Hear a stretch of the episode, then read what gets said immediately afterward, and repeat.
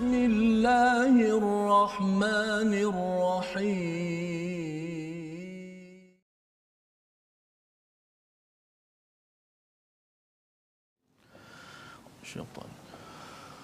وهذا كتاب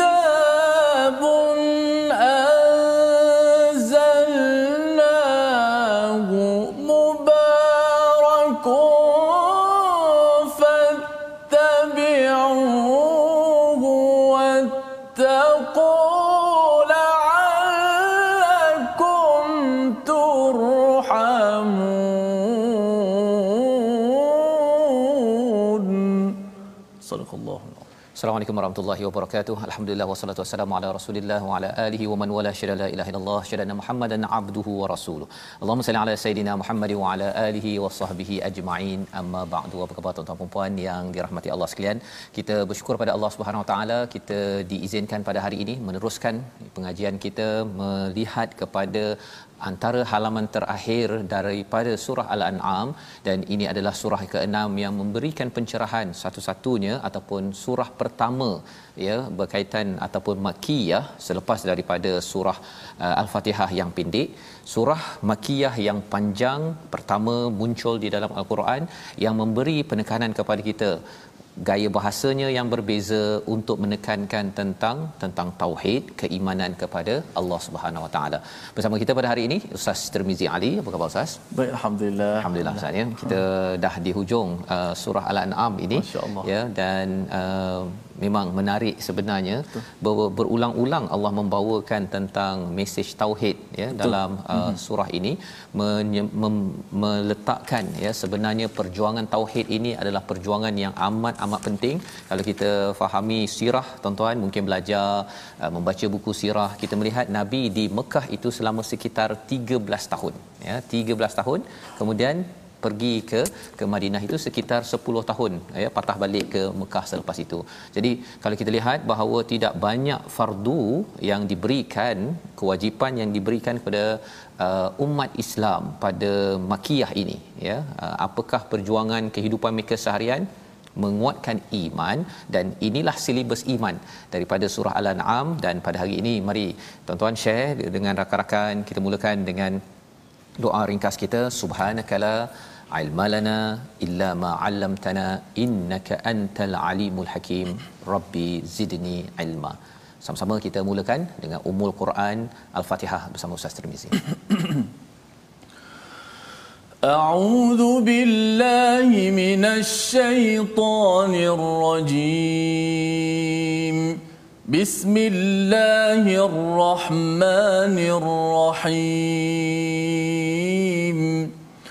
الحمد لله رب العالمين. الرحمن الرحيم.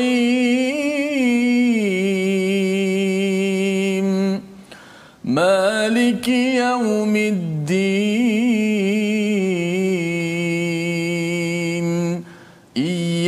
إياك نعبد وإياك نستعين.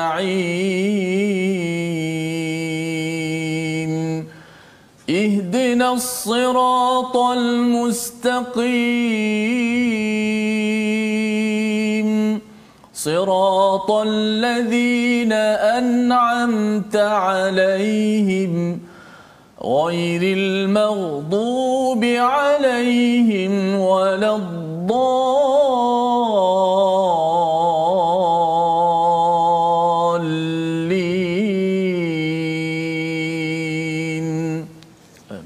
ya rabbal alamin. Begitulah bacaan daripada Ummul Quran Al-Fatihah yang kita baca setiap hari 17 kali sehari dan sudah tentunya bila kita melihat kepada Ummul Quran Al-Fatihah yang kita baca pada awal tahun ini dalam solat kita, dalam kehidupan kita, kita akan terimbau bahawa sebenarnya perkara yang paling berharga dalam kehidupan kita ini adalah kita dikurniakan hidayah. Dan itulah yang kita perlu mohon pada setiap hari, pada setiap ketika dipandu hidayah agar kita tidak membuat keputusan-keputusan yang tidak uh, bijak ya, keputusan-keputusan yang mengganggu kehidupan kita, mengganggu kepada uh, persediaan kita untuk bertemu dengan Allah Subhanahu Wa Taala. Kerana kita tidak pasti walaupun kita sudah pun berada pada tahun 2021 tidak pasti sampai ke hujung ataupun sempat lagi kah untuk bertemu dengan tahun seterusnya. Dan yang pastinya dunia sudah berada di penghujung yang kita perlu bersedia dengan panduan hidayah daripada Allah Subhanahu taala. Pada hari ini kita akan melihat kepada halaman 149. Mari kita lihat pada sinopsis pada halaman ini. Bermula daripada ayat 152 hingga 153 kita akan menyambung lima lagi perkara yang diwasiatkan oleh Allah Subhanahu Wa Taala semalam kita sudah lihat ataupun uh, sebelum ini kita sudah pun melihat uh, lima daripada ayat 151 jadi kita akan sambung lagi. Semalam kita diingatkan la'allakum taqilun. Hari ini la'allakum tadhakkarun. Apa bezanya? Nanti kita bincangkan. Kemudian kita pergi kepada ayat 154 hingga 157 bercerita tentang sebab penurunan Taurat dan sebab penurunan al-Quran. Apa fungsinya? Apa objektifnya? Adakah untuk baca-baca sahaja ataupun lebih daripada itu kita nak melihat apakah yang diwartakan oleh Allah Subhanahu Wa Taala. Jadi mari kita sama-sama membaca daripada ayat 152 hingga ayat 154. Di halaman 149, adik-adik yang berada di depan kaca TV, di depan Facebook ya, mungkin boleh berhenti sekejap kita ambil mushaf, kita buka dan baca bersama pada hari ini. Silakan Ustaz Termizi. Baik, terima kasih Fadil Ustaz Fazrul. Penonton-penonton, sahabat-sahabat Al-Quran, My Quran Time, baca faham amal. Kita meneruskan lagi perkongsian. Kita nak mendengar, membaca, tadabbur. Sama-sama kita nak ambil intipati daripada ayat-ayat Allah Subhanahu Wa Taala yang merupakan jalan yang lurus, jalan yang patut kita ikuti. Inilah sumber keberkatan kita dan dalam ayat yang dibaca muka surat ini akan menyebut perkataan bagaimana al-Quran ini adalah merupakan eh, sebagai sumber keberkatan hidup kita maka kita kena ikut kita kena menjadi orang-orang yang melaksanakan perintah Allah takwa insya-Allah 152 dan hingga 154 أعوذ بالله من الشيطان الرجيم ولا تقربوا مال اليتيم الا بالتي هي احسن حتى يبلغ اشده واوفوا الكيل والميزان بالقسط لا نكلف نفسا الا وسعها واذا قلتم فاعدلوا ولو كان ذا قربى وبعهد الله اوفوا ذلكم وصاكم به لعلكم تذكرون وان هذا صراطي مستقيما فاتبعوه ولا تتبعوا السبل فتفرق بكم عن سبيله ذلكم وصاكم به لعلكم تتقون ثم آتينا موسى الكتاب تماما على الذي أحسن وتفصيلا لكل شيء. وتفصيلا لكل شيء وهدى ورحمة وهدى ورحمة لعلهم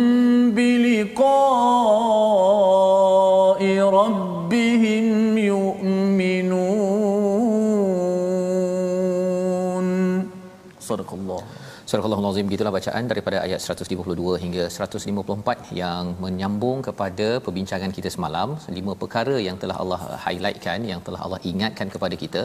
Di hujung itu Allah menyatakan la'allakum taqilun. Untuk kita betul-betul menggunakan akal kita betul-betul kita mengerti lima perkara penting Allah wasiatkan. Ya bila kita banyak berfikir kita menggunakan lihat pada alam kita tidak akan syirikkan Allah. Dan lebih daripada itu uh, hubungan dengan Allah ini ada kaitan dengan wabil walidaini ihsana uh, ibu ayah kita adalah uh, utusan Allah ya ustaz ya. Itu perkara yang penting itu. Ada yang kata saya kalau boleh nak ayah mak macam ayah mak orang lain ya. Tetapi sebenarnya itu semua adalah qadar Allah uh, yang perlu di ihsankan. Ha, ya yang perlu kita bersifat bukan hasan tetapi ihsan. Perlu buat yang terbaik walaupun kalau kita tengok dalam surah Luqman itu kalaupun dia uh, menyeru uh, buat suruh buat itu ini kita terus. Kecuali kalau menyeru kepada syirik kepada Allah Subhanahu Wa Taala. Jadi individu ini penting. Kerana ia ada kaitan dengan apa? Uh, kalau seseorang itu dapat bersyukur pada ibu ayahnya insya-Allah dia mampu untuk bersyukur kepada Allah. Anishkurli wali walidaik yang termaktub dalam surah Luqman. Jadi itu adalah lima perkara ya. Dan lima perkara lagi pada hari ini ayat 152 dan janganlah kamu mendekati harta anak yatim yang pertama kecuali dengan cara yang lebih bermanfaat. Sehingga dia mencapai usia dewasa. Dan sempurnakanlah sukatan dan timbangan dengan adil. Kami tidak membebani seseorang melainkan mengikut kesanggupannya. Apabila kamu berbicara bicaralah dengan sejujurnya walaupun dia kerabatmu dan penuhilah janji Allah. Lima perkara tambahan di hujung ini Allah menyatakan zalikum wasaqum sekali lagi ini adalah wasiat penting ya sebagaimana kalau ibu ayah kita pergi meninggalkan wasiat anak tidak akan uh, menghalang ataupun merosakkan wasiat. Orang dah nak meninggal. Kalau perkataannya tidak diambil perhatian itu maksudnya amat tidak beradab. Tetapi kalau ini wasiat daripada Allah maksudnya ini adalah satu perkara yang besar. La'allakum tadhakkarun. Agar kamu mengambil peringatan ya agar kamu mengingati apa? Mengingati apa? Kerana kalau katakan takhilun tadi kita mungkin kena berfikir melihat dan uh, menggunakan hujah. Tetapi ini adalah satu hubungan dengan manusia yang ada kaitan dengan fitrah. Fitrahnya ialah kita perlu menjaga jangan ambil hak orang lain terutama anak yatim ya itu yang pertama yang kita tengok. Hatta ya belugha asyuddah kecuali dengan cara yang lebih bermanfaat. Ambil duit itu untuk digunakan beli baju beli makanan tetapi bukan untuk kepentingan diri sendiri. Ini telah dijelaskan dalam surah an an-nisa. Yang kedua wa auful kaila wal mizan bil qist.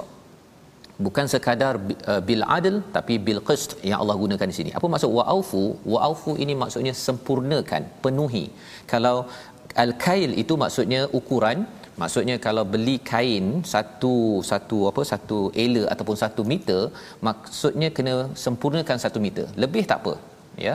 Dan bagi yang membeli pula jangan pula uh, yang membeli misalnya kadang-kadang dia masa jual dia kurang kan. Masa beli dia minta lebih kan. Oh. bayar RM5 satu ela tu dia kata bagilah dua ela tiga ela sekarang ni masa covid tak laku dia pandai untuk pusing. hmm tawar tak ada masalah tapi jangan sampai kita menzalimi orang yang kita beli ya kita ber, uh, berjual beli. Jadi wa auful kaila wal mizan. Apa maksud mizan? Timbangan. Tadi ukuran sekarang ini kita bercakap tentang timbangan. Bil qist bukan sekadar bil adl tapi bil qist ini maksudnya mengelakkan daripada tidak adil. Ini seruan yang besar daripada Allah. Maksudnya timbangan kalau beli mangga ustaz sekilo adalah sekilo. Bukannya diletak batu ada yang kaedah orang lama lah kan. Dia tukar dulu dia punya apa calibration dia tu Uh, kalau yang digital dia mula je uh, dah mula 100 gram. Belum timbang apa-apa lagi. Kemudian bila timbang mangga tersebut durian ke apa sebagainya dah tinggal 900 gram sahaja. Dan orang tak perasan ya bagi tuan-tuan yang berniaga dekat pasar ke dekat kedai perkara ini perlu diberi perhatian. Dan adakah ini ada kaitan juga dengan yang bekerja? Oh sudah tentu ya. Ukuran kalau punch in itu ya pastikan punch in pukul 9 pukul 9 lah kan? Kalau katakan punch in pukul 9 orang lain punch in dia pergi cafeteria dia tak sampai lagi tempat kerja. Sebenarnya ini adalah orang yang ada masalah tauhid masalah keimanan. Itu sebabnya uh, daripada ayat 151 ini uh, sehingga ayat 152 adalah kewajipan yang Allah beritahu ya akhlak kesan daripada apa? Kesan daripada tauhid. Oh, yang panjang-panjang kita bincang dalam uh, surah al-an'am ini Allah bawakan baru ada cerita nak buat apa ya yang lain tu masa macam uh, Allah ini pencipta alam jangan mendustakan itu ini baru sampai kepada akhlak yang patut timbul daripada tauhid tersebut. Dan kemudian la nukallifu nafsan illa wus'aha. Jika kita bersungguh-sungguh Allah kata perkara yang ketiga ini adalah Allah tidak akan membebani kita dengan sesuatu yang kita tidak mampu ataupun melampau kemampuan kita. Allah faham ya. Jadi kalau katakan kita ini ditentukan bekerja pada satu tempat. Bila kita dapat tugas sebenarnya Allah tidak membebani. Ha, jadi kemahiran kita ialah kita kena susun pastikan wa auful kaila wal mizan sebentar tadi. Dan yang keempatnya apa? Wa idza qultum apabila kamu bercakap fa'dilu walau kana dha qurba. Bercakap hendaklah adil walaupun kepada kaum kerabat orang dekat kita. Ya kalau katakan anak bergaduh dengan anak orang lain contohnya. Kalau anak kita salah kita mengaku kan? Patut kena uh, ganti ke apa sebagainya kita kita mengaku pasal apa i'dilu bersikap adil. Dan akhlak kelima daripada tauhid ialah apa? Wa bi'ahdillahi aufu apabila kita berjanji kita sempurnakan penuhkan. Ha, tadi kita ada guna perkataan wa aufu untuk timbangan dan sukatan. Kali ini ketika kita berjanji. Pukul 9 adalah pukul 9 pukul 10 adalah pukul 10 dan kalau kita tersilap kita minta maaf betul-betul kepada orang yang kita tersilap dan kita mohon taubat daripada Allah. Zalikum wasaqum bihi la'allakum tazakkarun. Ini adalah wasiat daripada Allah. La'allakum tazakkarun. Agar apa tuan-tuan? Agar kita ingat fitrah kita. Fitrah kita hadir dengan akhlak tak kacau harta orang harta anak yatim tidak tipu timbangan tidak kita ini uh, apa uh, bersifat zalim ya walaupun pada uh, kerabat kita dan juga janji ditepati. Kalau kita tak buat perkara ini kesannya fitrah kita itu yang tidak mendapat tazkirah ya dia tidak kisah perkara itu dia akan kotor. Bila kotor itu yang menyebabkan fitrah kita yang menjadi soleh itu tersasar. Kerana apa? Akhlaknya yang tidak berasaskan kepada tauhid fitrah kepada Allah Subhanahu Wa Taala. Jadi ayat 153 Allah menekankan tentang bagaimana ciri perjalanan ini ya. Sesungguhnya inilah jalanku yang lurus maka ikutlah jangan kamu ikuti jalan yang mencerai beraikan daripada uh, kamu daripada jalannya. Demikianlah dia memerintahkan kepadamu agar kamu bertakwa. Tuan-tuan perasan ada perkataan sirati mustaqiman ya itu yang kita selalu sebut Ustaz ya dalam surah Al-Fatihah kita ihdinas siratal mustaqim. Bila kita minta Allah tunjuk jalan yang lurus salah satu tanda kita berada di jalan yang lurus ialah jaga 10 perkara ayat 151 152 ya tidak syirikkan Allah dengan ibu ayah amat baik. Ha, bukan baik amat baik amat baik. Ha, itu tanda apa? Kita berada di atas jalan yang lurus. Apa lagi? Tidak membunuh yang kita tengok ayat 151. Ayat 152, bila dia berjanji pukul 3 dia datang sebelum pukul 3 itu, itu tanda dia berada berada di atas jalan yang lurus. Ha, ini besar ni. Kan? Ini peringatan untuk saya juga kan, bukan boleh main-main. Kadang-kadang ialah kalau kita VIP contohnya kan, kita boleh je selamba uh, lambat contohnya, ya kita rasa kita boleh orang lain datang pukul uh, 4 kita datang pukul 4.30 itu sebenarnya adalah tanda VIP yang tidak berada di atas jalan yang lurus. Tapi kalau jalan yang lurus fattabi'u. Ya iaitu ikutlah jangan ikut jalan-jalan yang memecahkan kita. Apa jalan yang memecahkan? 10 perkara itu tidak diikuti. 10 perkara itu. Kalau ayat 151 banyak berkaitan dengan hubungan dengan Allah ayat 152 ini banyak berkaitan dengan hubungan dengan dengan manusia zalikum wasaqum bihi la'allakum tattaqun. Ya untuk kita bertakwa. Jadi beberapa kali Allah mengulangkan perkataan wasiat ustaz ya di sini. Pasal bercakap tentang wasiat ini perkara yang penting. Uh, kerana apa? Kerana bila bercakap tentang tauhid makin lagi orang itu bertauhid itulah legacy yang penting yang ingin ditinggalkan. Dalam surah baqarah kita tengok Nabi Yakub berwasiat pada anaknya kamu nak sembah apa? Ha ya. Kali ini wasiat daripada Allah juga apa jalan yang kamu ingin pilih agar apa? Nanti kita tengok ayat 154 bagi orang yang nak berjumpa dengan Allah Subhanahu Taala. Membawa pada perkataan kita pada hari ini. Mari kita sama-sama perhatikan.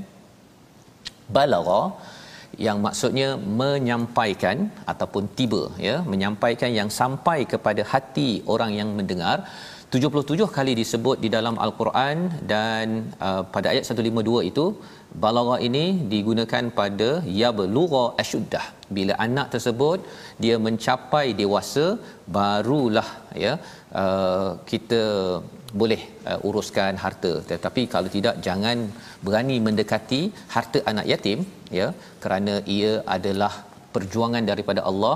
Orang yang bermain-main dengan harta anak yatim bukan sekadar makan nasi makan duit ayah ibu yang sudah meninggal tetapi sebenarnya dia sedang beritahu kepada Allah saya tak takut kepada Allah SWT. Jadi pengusaha uh, rumah anak yatim kena berjaga-jaga, jangan suruh anak yatim pergi jual ya. Kemudian untung semua pengusaha gaji tukar kereta yang anak yatim masih lagi kena berjual dapat makan tak sama dengan apa yang dia makan kerana itu tandanya apa?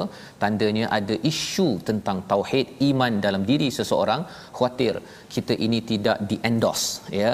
Tidak dicap sebagai orang yang berada di atas jalan yang lurus. Padahal kita mohon ini pada setiap pada setiap masa. Jadi kita berehat sebentar. Kita menyambung lagi selepas ini tentang Taurat tentang Quran. Mengapa Taurat dan Quran ini penting dalam kehidupan kita bertauhid kepada Allah Subhanahu Wa Taala. My Quran Time baca faham amal insya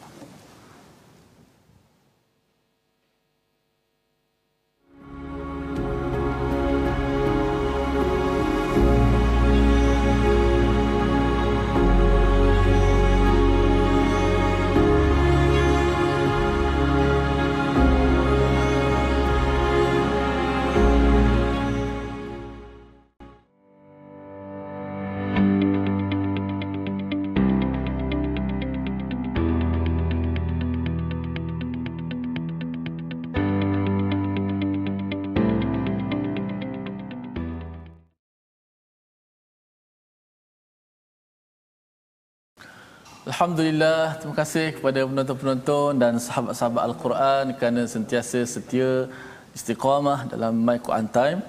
Uh, moga-moga pencerahan yang telah diberikan kepada kita menjadikan uh, kita lebih kuat untuk mentauhidkan Allah Subhanahu Wa Taala dan kita memahami uh, hakikat kita hidup di atas muka bumi ini. Mudah-mudahan ia terus memberikan kekuatan sinar kepada kita sehinggalah kita bertemu dengan pencipta kita. Baik, terima kasih kepada semua. Uh, seperti biasa kita nak sebut uh, belajar sedikit tentang ilmu tajwid pada hari ini. Kita akan masuk berkenaan uh, perbahasan uh, nun mati dan juga tanwin. Nun sakinah ataupun tanwin. Uh, mungkin ada yang bertanya kenapa nun sakinah tidak diasingkan daripada tanwin. Tanwin tanwin lah. Uh, sebenarnya di tajuk ni perbahasannya sekali. Nun sakinah itu adalah nun mati. Uh, tanwin pula ialah suara nun mati yang terletak di hujung perkataan kata nama. Okey. Apabila nun sakinah ataupun tanwin bertemu dengan huruf hijaiyah. Huruf hijaiyah ada berapa? Ada 29. Tetapi kita tak tolak uh, kita kena tolak satu alif. Kerana alif tak termasuk. Nun sakinah dia tak akan bertemu alif. Uh, nun mati nak bertemu dengan alif tak boleh. Kerana alif tidak akan berlaku melainkan dalam keadaan dia mati juga. Ha, maka apabila nun sakinah ataupun tanwin bertemu dengan 28 huruf hijaiyah 28 semua ada 29 kecuali alif. Okey so uh, 22 nun mati ataupun tanwin bertemu dengan huruf hijaiyah 28 huruf hijaiyah maka terbahagi pada empat hukum. Uh, yang pertama disebut al-izhar yang kedua disebut al-idgham yang ketiga disebut al-iqlab ataupun uh, disebut al-qalbu dan yang keempat akan menjadi al-ikhfa. Sebagian ulama membahagikannya uh, kepada lima hukum. Uh, kepada lima hukum. Uh, dia pecah idgham tu ada idgham bi gunnah dan ada idgham bila gunnah. Uh, yang kita biasa sebut hukum lima, hukum lima tu uh, yang inilah hukum lima. Tapi kita bahagikan dia kepada empat sahaja. Uh, idgham tu kita tak pecahkan dia. Maka uh, tu pelajaran kita hari ini. Kita nak sebut satu-satu. Apabila nun sakinah eh, ataupun tanwin bertemu dengan huruf apa nama huruf hijaiyah ini. Ada 28 huruf hijaiyah eh, tak termasuk alif. Eh, maka eh, dia akan menjadi kepada empat hukum. Maka bila bertemu dengan huruf eh, hijaiyah ni maka dia akan memberi kesan pada bacaan nun tu. Ha, nun mati tu akan diberi kesan. Sama ada bacaan dia tu jelas terang. Ha, ataupun nun tu uh, bacaan dia kena kena masukkan ke dalam huruf selepas tu ataupun kena uh, kena sembunyikan nun tersebut uh, dia memberi kesan kepada nun sakinah ataupun uh, suara nun pada tanwin tadi. Uh, maka kita nak belajar satu-satulah. Uh, selepas ini kita akan belajar hukum yang pertama lah berkenaan dengan nun sakinah dan tanwin itu hukum izhar yang pertama. Hari ini biar kita faham dulu. Nun sakinah dan tanwin satu pelajaran yang akan kita bahaskan ni mengambil masa yang agak lama sedikit kerana nak bahaskan beberapa hukum tadi. Ada empat hukum berlaku. Izhar uh, idgham iklab dan ikhfa. Uh, bila bertemu nun sakinah dan tanwin bertemu dengan 28 huruf hijaiyah maka bacaan nun tu memberi kesan pada bacaan nun tu. Mengikut hukum-hukum dia lah. Uh, dan akan kita pecahkan satu persatu cara kita nak membaca melaksanakan uh, nun sakinah ataupun tanwin. Terima kasih. Mudah-mudahan kita dapat beramal insya-Allah. Baik, terima kasih ucapkan pada Ustaz Tirmizi berkongsi tadi tentang tanwin dan juga nun sakinah ya. hmm. ya. Uh, inilah tajuk yang biasa kita belajar Betul. di sekolah ya. ya. Uh, berbanding dengan kalau makhraj tadi itu uh, hmm. mungkin sebelum ini kita lihat sifat uh, jarang ya, ya, jarang ya. disentuh. Alhamdulillah dalam program My Quran Time ini kita diberi kesempatan dan kita belajar sedikit-sedikit itu yang uh, manis ya Ustaz ya. Betul. Kalau dia belajar hmm. sekali itu dulu waktu sekolah rendah saya kena belajar yang uh, nun mim mati ini kan mim sakinah ini dia dalam masa satu semester belajar semua sekali hmm. kan jadi dia uh, keliru kadang-kadang kan izhar syafawi izhar halqi apa sebagainya hmm. tapi insyaallah bagi tuan-tuan sedikit demi sedikit tapi insyaallah kita terus ya terus memantapkan kefahaman kita. Jadi kita ingin teruskan pada kali ini kalau tadi kita sudah baca sampai ayat 154 kita didedahkan tentang thumma ataina musal kitab ya. Kemudian didatangkan kepada uh, Nabi Musa itu al-kitab iaitu alif lam itu merujuk kepada kitab apa? Kitab Taurat tamaman ya sebagai penyempurnaan nikmat apa maksud penyumpamaan nikmat? Pasal mereka mendapat banyak nikmat ustaz ya. Hmm. banyak dapat uh, menawasalwa dapat selamat daripada firaun dapat sebagainya.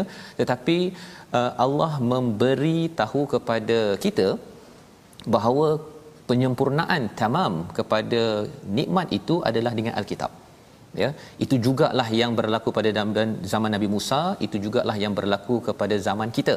Kita dapat banyak nikmat tetapi bila Allah cakap dalam surah Ar-Rahman pun Allah mulakan dahulu dengan allamal Quran. Ya Allah angkat Quran. Kerana apa? Kerana itu adalah panduan. Kalau di sini Nabi Musa dapat apa? Uh, ahsanat wa tafdila sebagai uh, wa tafsila sebagai penjelasan likulli syai pada setiap sesuatu wa hudan wa rahmatan la'allahum biliqa'i rabbihim yu'minun iaitu sebagai hidayah sebagai rahmat kepada orang yang rindu nak bertemu dengan Tuhan yang mereka beriman. Ha, jadi bila kita melihat pada rindu nak bertemu Tuhan yang mereka beriman itu tandanya apa? Kita amat mentauhidkan Allah Subhanahu taala. Tauhid kita bukan sekadar zaman ini. Ia bermula pada zaman Nabi Musa, pada zaman Nabi Nabi Ismail, seawal Nabi Ibrahim naik kepada Nabi Nuh, ya. Ketauhidan itu penting. Orang belajar macam-macam, tuan-tuan ya, tetapi ada orang belajar dia tak kenal Tuhan.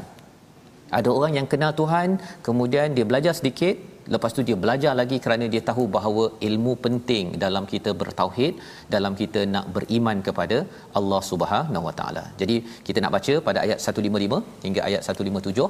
Kalau ayat 154 pasal Nabi Musa mm-hmm. itu adalah legacy tauhid ya perjuangan tauhid bukan sekadar sekarang. Ayat 155. Jom kita baca bersama. Baik. Kita terus baca ayat ke-155 hingga 157. أعوذ بالله من الشيطان الرجيم. بسم الله الرحمن الرحيم. وهذا كتاب أنزلناه مبارك فاتبعوه فاتبعوه. فاتبعوه واتقوا لعلكم ترحمون. أن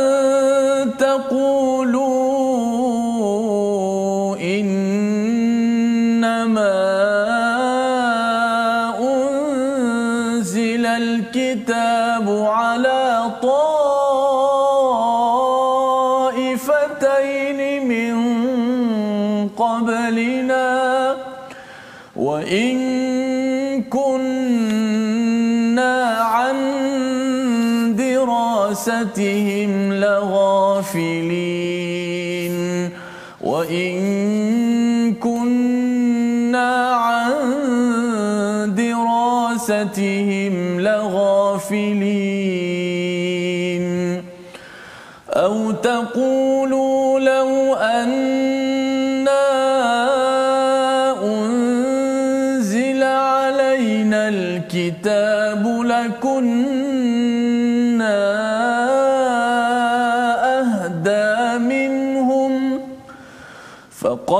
جاءكم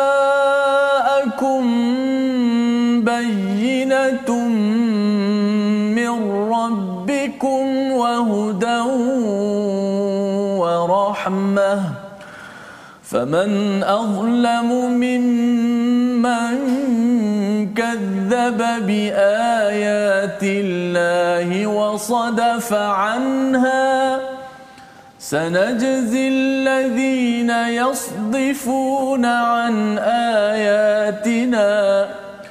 سنجزي الذين يصدفون عن آياتنا سوء العذاب بما كانوا يصدفون. صدق الله. Surah Al-Azim gitulah bacaan daripada ayat 155 hingga 157 amat memberi ketenangan kepada kita mendengar dan juga mengetahui isi kandungannya halaman 149 sebelum kita berakhir esok Ustaz ya. Mm-hmm. Esok habis 150 subhanallah ini surah Al-An'am mm-hmm. yang turun satu malam uh, yang menjelaskan betapa pentingnya tauhid dan juga ia menguatkan kepada perjuangan nabi perjuangan tauhid di Makkah ya sebelum nabi diarahkan untuk berhijrah ke ke Madinah. Jadi apakah yang disampaikan pada ayat 155 dan ini adalah kitab al-Quran yang kami turunkan dengan penuh keberkatan. Wa hadza kitabun anzalnahu mubarak. Perkara ini penting ya. Bila bercakap tentang penting ini kerana bila dah tahu tadi bahawa kesempurnaan penyempurnaan nikmat adalah bagi kaum Nabi Musa pada zaman Nabi Musa adalah dengan Alkitab maka ia juga pelajaran untuk kita kalau kita dah ada rumah dah ada kereta dah ada anak comel semuanya rasa dah ada penyempurnaan itu adalah dengan kitab. Kalau ada yang kata rumah saya tak ada, saya masih menyewa, saya masih uh, kereta saya tak ada, saya ada basikal saja.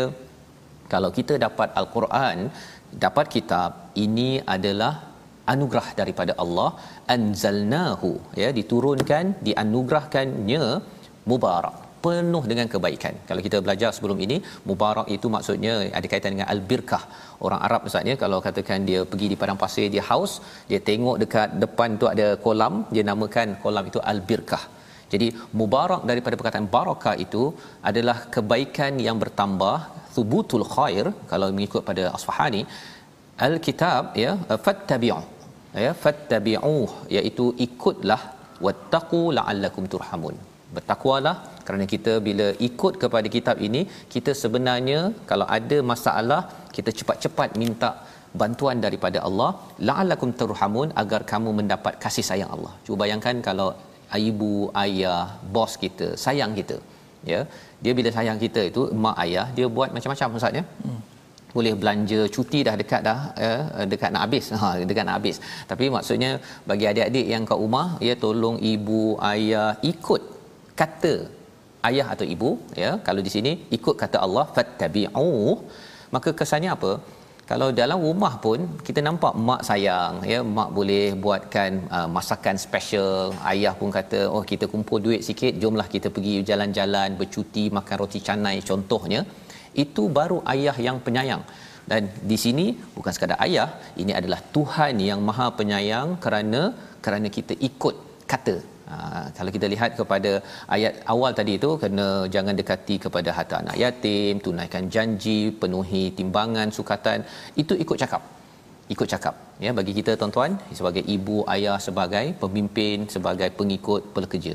Jadi pada ayat 156 Allah turunkan Quran ini, Allah turunkannya untuk apa? Antaqulu ya. Iaitu kami turunkan al-Quran itu agar kamu tidak mengatakan kitab itu hanya diturunkan kepada dua golongan sebelum kami iaitu Yahudi dan Nasrani. Dan sesungguhnya kami tidak memerhatikan apa yang mereka baca ya. Menarik ayat ini ustaz ya. Pasal hmm. uh, ada orang uh, dia kata Quran ini untuk apa? Ha, kan. Tapi sebenarnya Allah fast forward kan jangan sampai di akhirat nanti kita cakap bahawa antaqulu innama unzilal kitab ala taifatain. Iaitu uh, mereka ada kitab kami tak ada kitab. Jadi Allah bagi kitab. Dan bila cakap tentang bagi kitab pada Yahudi Nasrani Taurat dan Injil ini daripada bahasa Ibrani. Ya jadi mungkin kita orang Melayu tak faham orang Arab pun pada zaman turunnya ayat ini dia pun tak faham. Jadi apa katanya? Wa in kunna an dirasatihim laghafilin iaitu uh, sesungguhnya kami tidak memerhatikan apa yang mereka baca pasal kami ini tidak boleh uh, faham ya. Dirasatihim itu maksudnya tidak dapat ikuti pembelajaran secara berstruktur betul-betul. Kami tak berapa faham disebabkan apa? Kami tak faham ya. Jadi Allah kata sebenarnya Quran ini adalah dalam bahasa kamu. Dan uh, hujah ini ayat 156 ini pun juga terpakai pada zaman kita ustaz ya. Pasal ada yang kata saya ni orang Melayu tak faham bahasa Arab. Kan jadi itu sebabnya uh, kalau kita kalau Quran turun bahasa Melayu alangkah bagusnya. Ha, ada juga orang yang cakap begitu. Ada yang mempersendakan dia kata kalau baca Quran dalam bahasa Arab ini nak mengarabisasikan orang Melayu. Kan? Ha, pasal dia sentimen sikit dia pandang orang Arab ni bengis lah apa ke jadi dia dia tak suka kan? Tapi sebenarnya ini bukan arabisasi. Ini adalah mentauhidkan manusia kepada ilahi Itu yang penting. Kerana apa? Kerana Allah yang menurunkannya. Dan sudah pun terbukti daripada awal daripada surah Al-An'am ini Allah membawakan bukti demi bukti. Kalau kita dah sudah menyerah kepada Allah maksudnya kita bersedia. Bahasa apa pun kalau turun Quran bahasa Cina ke bahasa apa pun kita kerana bertauhid pada Allah sanggup untuk belajar. Jadi pada ayat 156 ini menjelaskan pada kita jangan kita rasakan kita jadikan excuse uh, sebagai alasan bahawa kerana bahasa Arab saya tak faham itu sebabnya saya uh, tak boleh nak ambil pelajaran. Tapi apa yang boleh kita ambil? Kita cari cikgu, cari ustaz, My Quran Time yang tuan-tuan ikuti ini, beritahu pada anak ya, bagi tahu pada kawan-kawan. Cuba belajar. Ya, kita akan nampak penuh dengan barakah yang ada di dalam Al-Quran. Tanda barakah apa?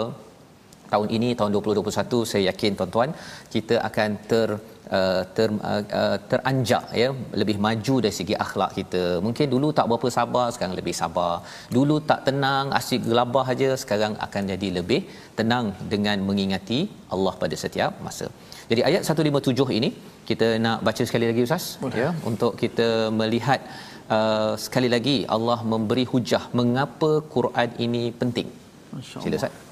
Baik, kita akan baca ayat 157 untuk kita memahami uh, apakah tujuan besar Al-Quran diturunkan, mengapa ia penting dalam kehidupan kita untuk memandu kita. Insya-Allah kita baca dahulu ayat 157. Auzubillahi minasyaitanir rajim.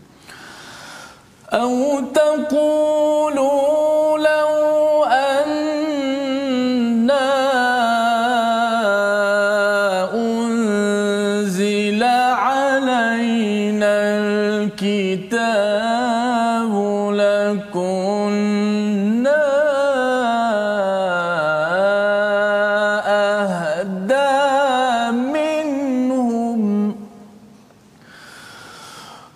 فقد جاءكم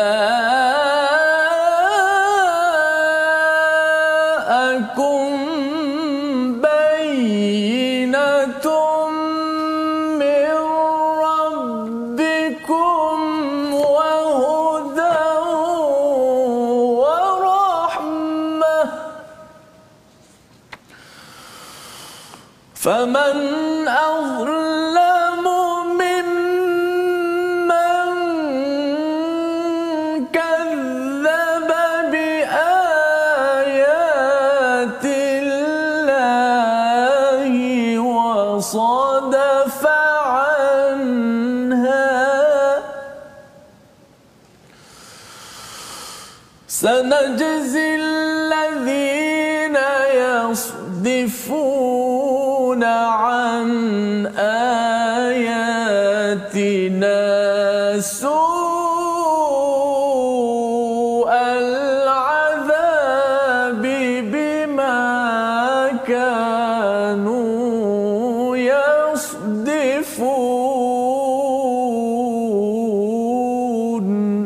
صدق الله. Surah Al-Azim ayat 157 Allah menyatakan atau agar kamu tidak mengatakan jika kitab itu diturunkan kepada kami sudah tentu kami lebih mendapat petunjuk daripada daripada mereka. Jadi ada orang yang dia uh, kata uh, hanya kepada Yahudi Nasrani sahaja yang dapat kitab dan bagi Yahudi Nasrani dia kata kalau katakanlah kami dapat ya uh, kami sebenarnya akan dapat lebih hidayah lagi ya kerana apa? Kerana dalam bahasa kami dalam uh, uh, dalam apa yang kami mudah faham. Nak ceritanya apa? Ini adalah individu yang bila diberikan peraturan kitab hadiah daripada Allah Subhanahu Taala dia ada alasan ustaz ya? Hmm. Ha, dia kata kalau kalau kalau kalau kan kalau bahasa Melayu kan senang. Kalau katakan saya belajar dulu daripada darjah satu kan senang kan? Kalau kalau ini semuanya adalah perkara yang uh, amat merugikan tetapi di sini Allah menggunakan lau ini ya katakan ataupun kalaulah seandainya ini adalah fast forward. Jadi Allah amat penyayang Allah beritahu perkara ini jangan sampai kita cakap ya. Ha, dah terlambat dah ustaz ya? Dah sampai hmm. akhirat berkata kalau dah Quran tu dalam bahasa Melayu kami ini mesti tak sampai jadi begini. Kan perkataan itu mungkin kita rasa macam uh, nak cakap ke tak cakap tapi bila dah dampak pada perkara hukuman azab di akhirat itu macam-macam alasan dikeluarkan.